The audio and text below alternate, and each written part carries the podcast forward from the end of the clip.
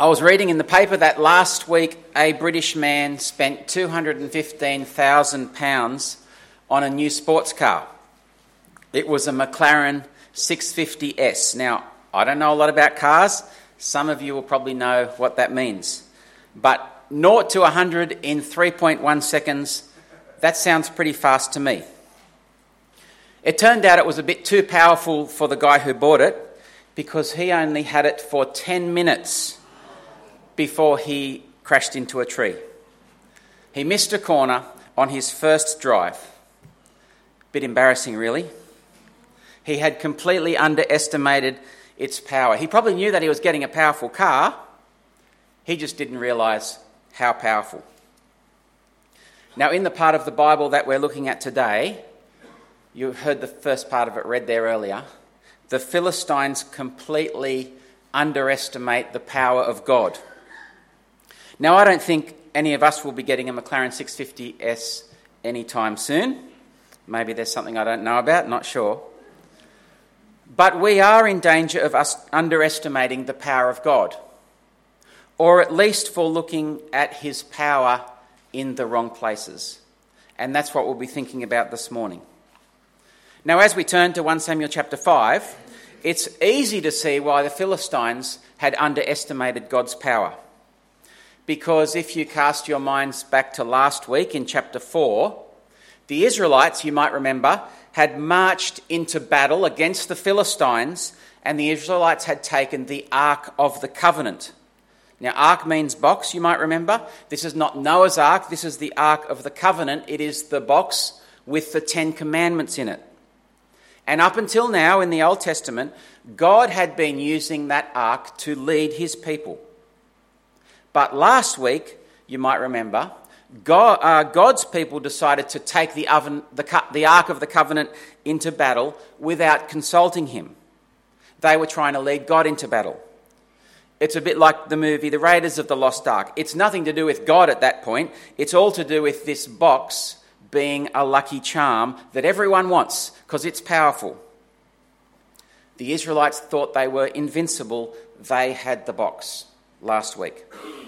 But when the two nations fought, Israel were smashed. And the Ark of the Covenant was captured by the Philistines. Today the action moves to the Philistine territory. So by the end of First Samuel four, the Israelites' priests were dead, the thirty thousand Israelites are dead, the Ark was gone. And you could look at that from the outside and think, where's God's power? What is God doing here? Now, we as the readers, of course, know why that all happened. God deliberately brought defeat on his own people to punish them for their disobedience, and he'd warned them about that. But the Philistines don't know that.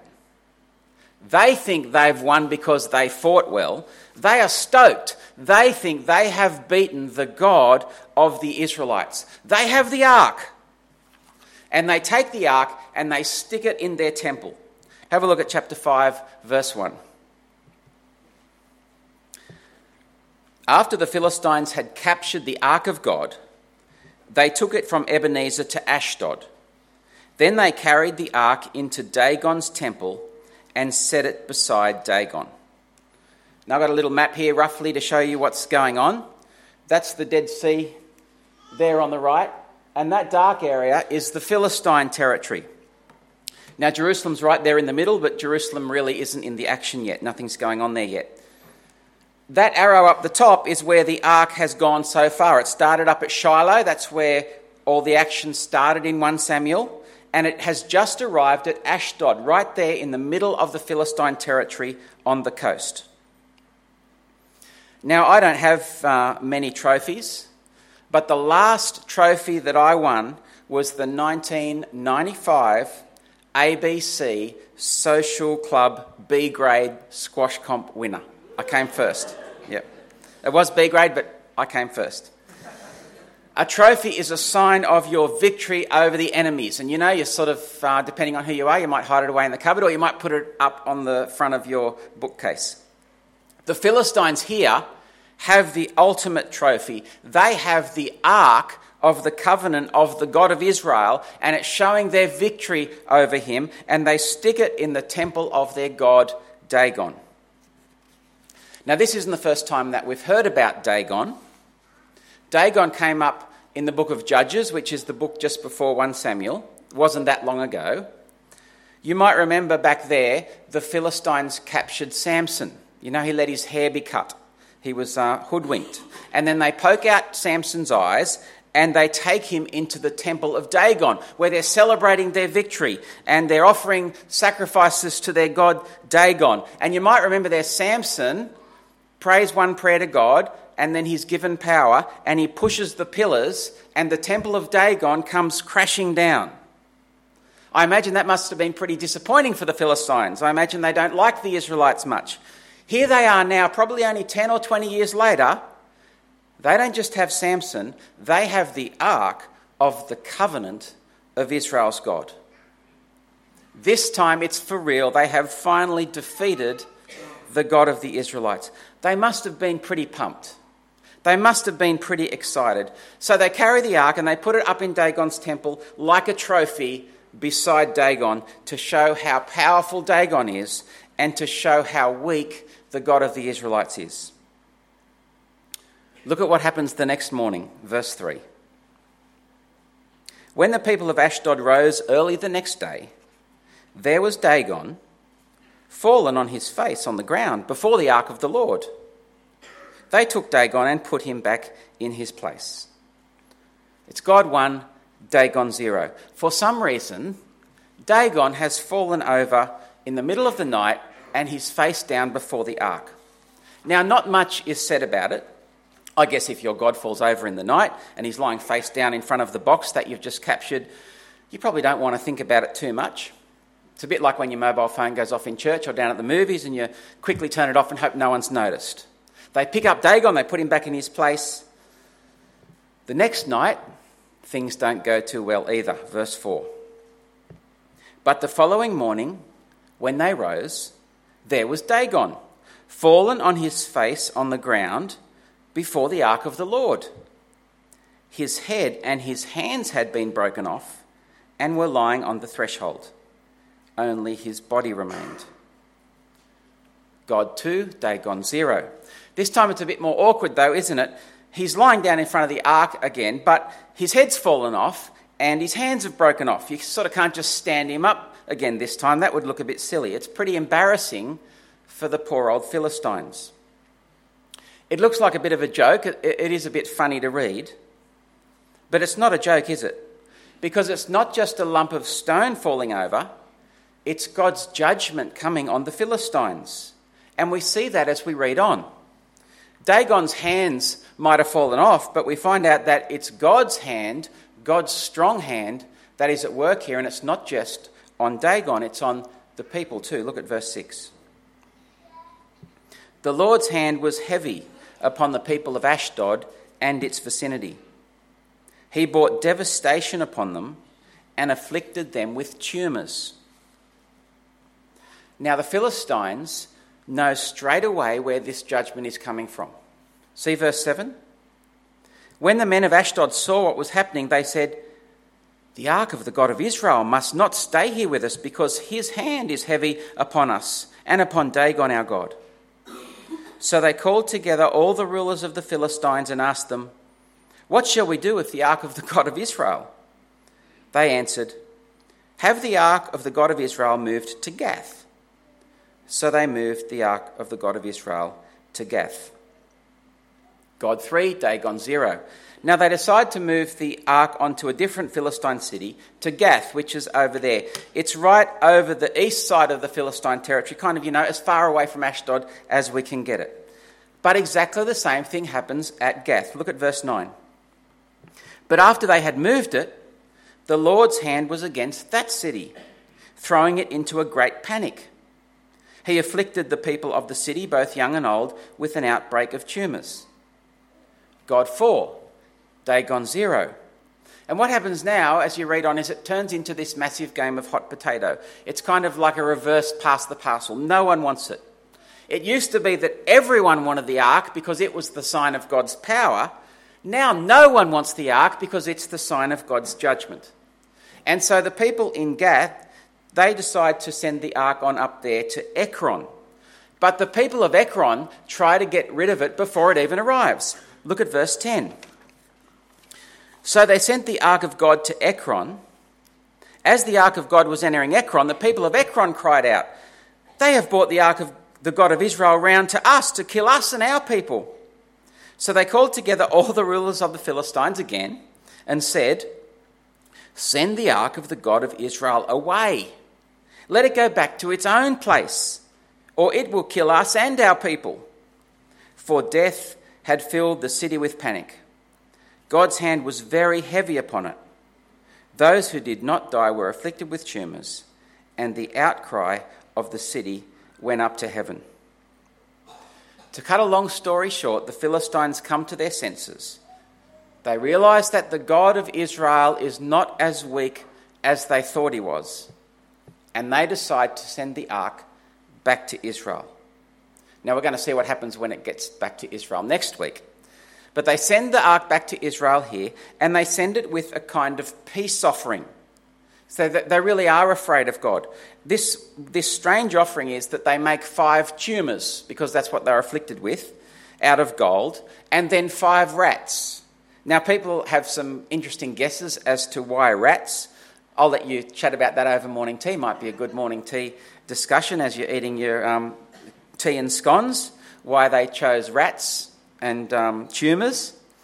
But the point is, even the Philistines themselves realise that when you have wronged God, you can't just ignore it.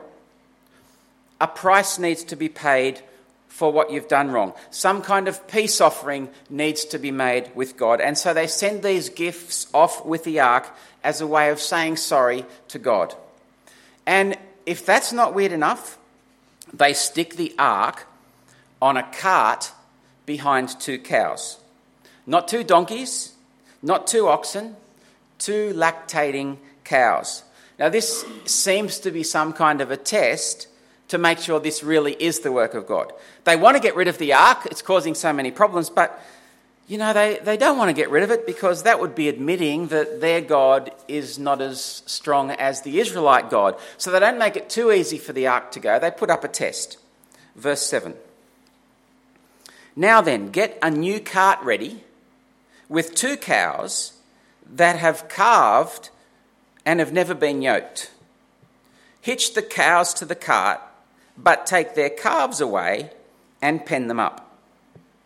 Now, I wouldn't call myself a farmer by any stretch of the imagination, but recently we have had cows who have had calves, and we've tried to separate them, and let me tell you, there must be a trick that we don't know, because the calf pushes through the fence, the cow jumps the fence. They just want to be together. They are bleating all night. You can't get to sleep. They're worse than the roosters.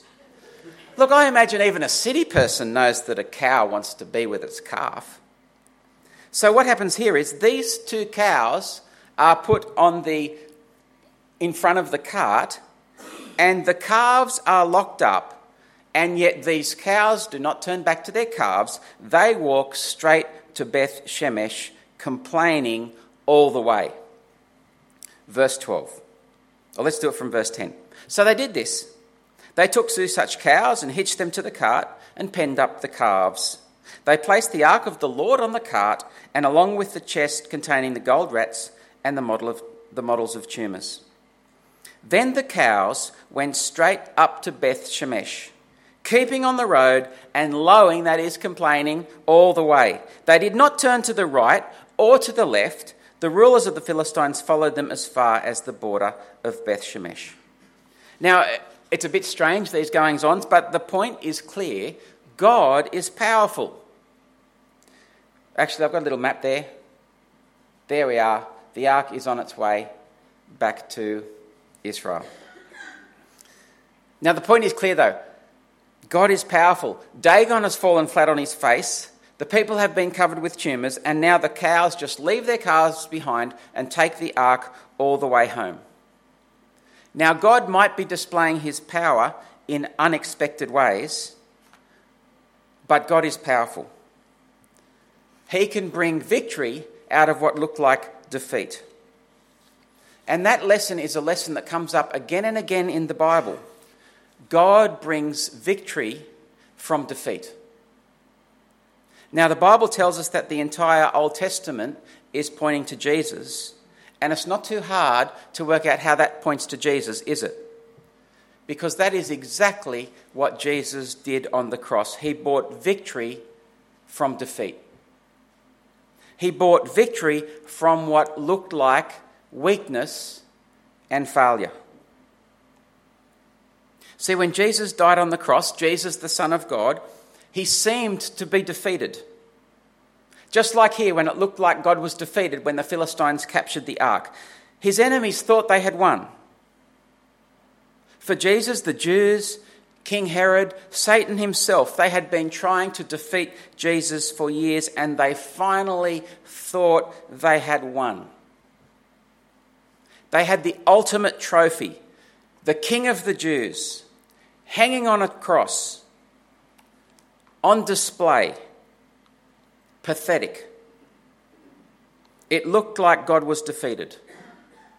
And yet, in that, God had the victory, didn't he? Because in the death of Jesus, that is where we see the greatest display of God's glory, of God's power. Because the death of Jesus is where we see God taking away our sin. Jesus' death was an offering to God for what we have done wrong, and it was Jesus' death that defeated the power of Satan.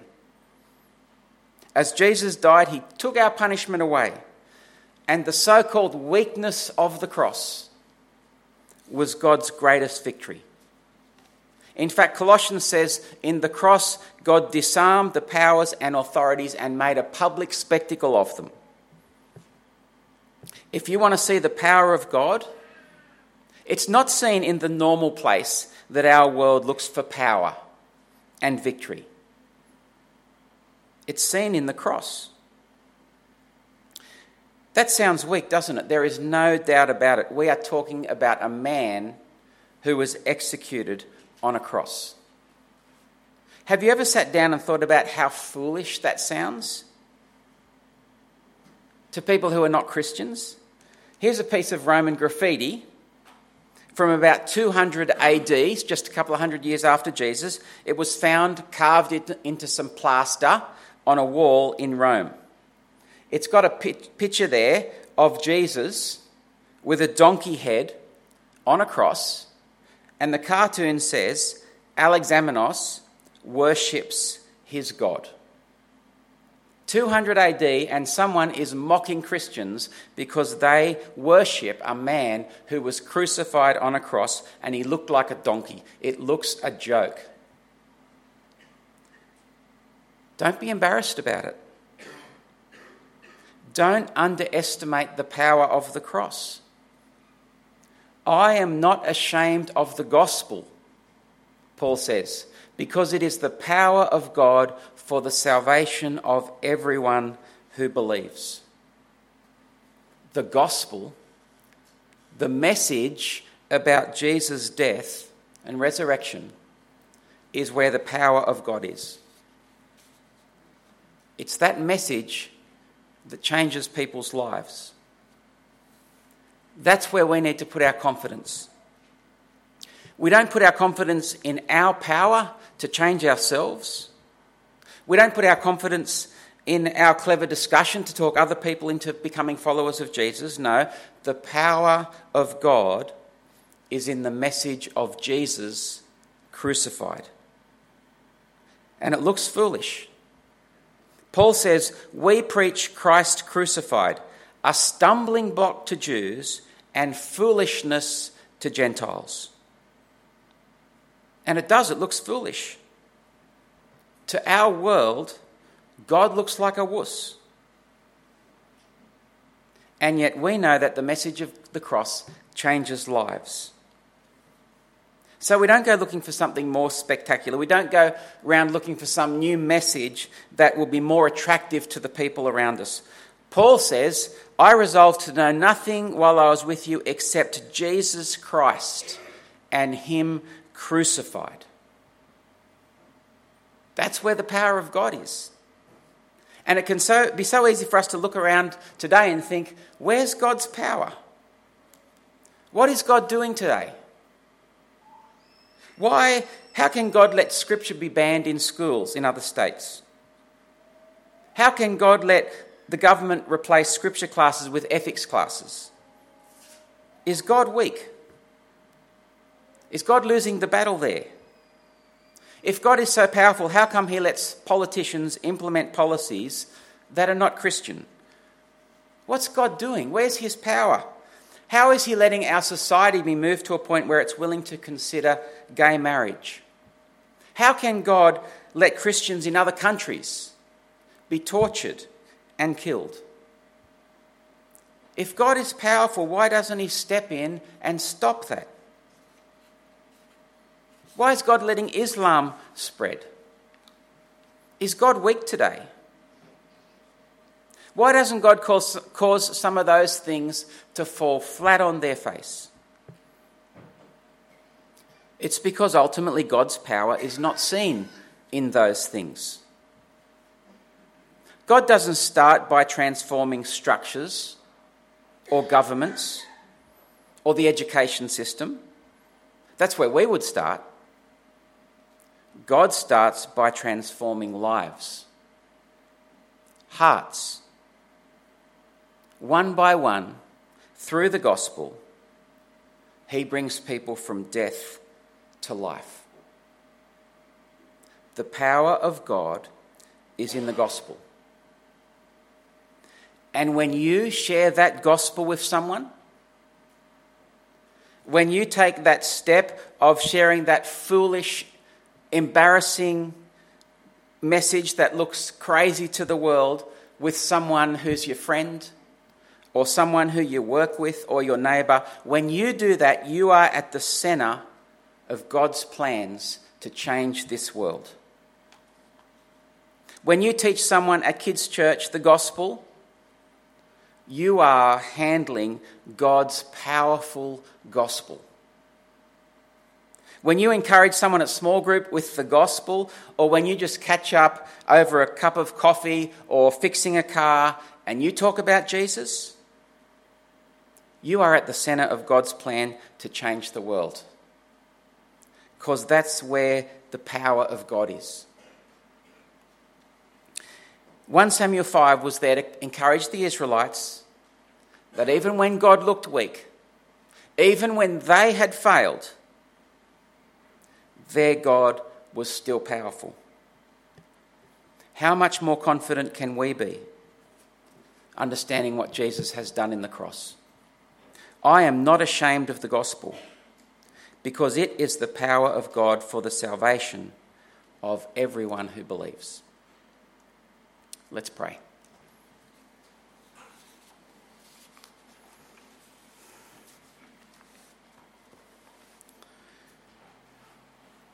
Father God, thank you for the message about Jesus and his death for us. And Father, we want to thank you that when we heard that message, we didn't run away from it and treat it as foolish, but we thank you that you, by your powerful Spirit, opened our eyes and opened our hearts and caused us to see the truth of the gospel. And Father, thank you that by trusting that message, you have saved us. You have forgiven us. And thank you that by your Spirit, you transform us. And yet we, we confess that we believe the world's lie, and we look for your power in other places. And we try and bring about change in our lives from other things other than the gospel. And we even at times get embarrassed about the gospel and sharing it with our friends.